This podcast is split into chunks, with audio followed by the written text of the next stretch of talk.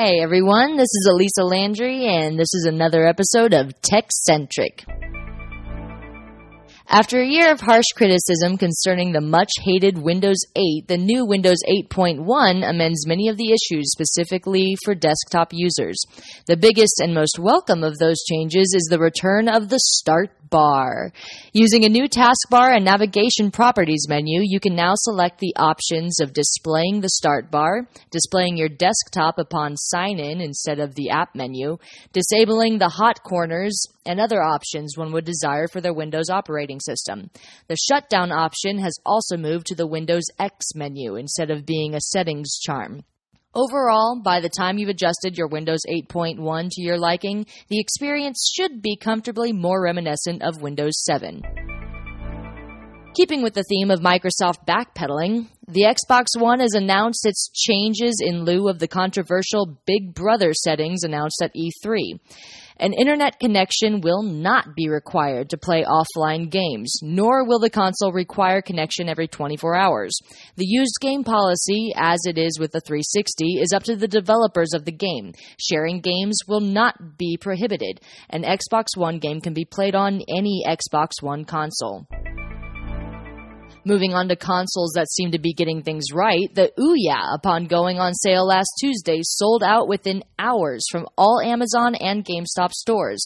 While this is good news for the console, problems have already set in with shipping the devices to some of the early supporters of the Kickstarter campaign.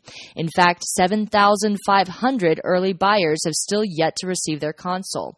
Ouya funder Julie Uhrman has apologized to these people and, despite her best efforts, states that the system would still be another two weeks or more to arrive, a minor setback to a much anticipated console.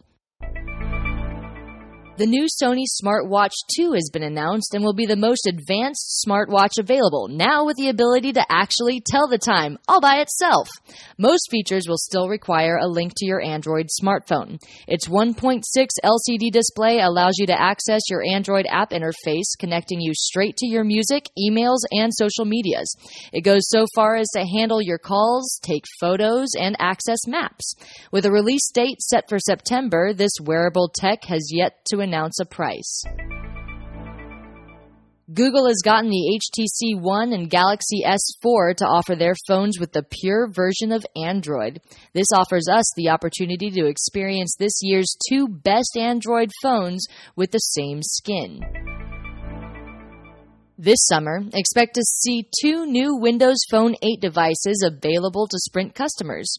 The HTC 8XT, with its boom sound front facing stereo speakers, is priced at $99 and includes an 8 megapixel rear camera and 1.6 megapixel front camera. It's powered by a Qualcomm Snapdragon 400 1.4 gigahertz dual core processor with 8 gigabyte storage, 1 gigabyte RAM, micro SD card slot, and 4 4.3 inch display.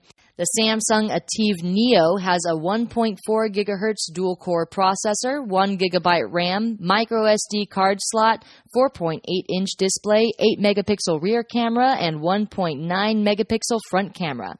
It will be priced at $149.99.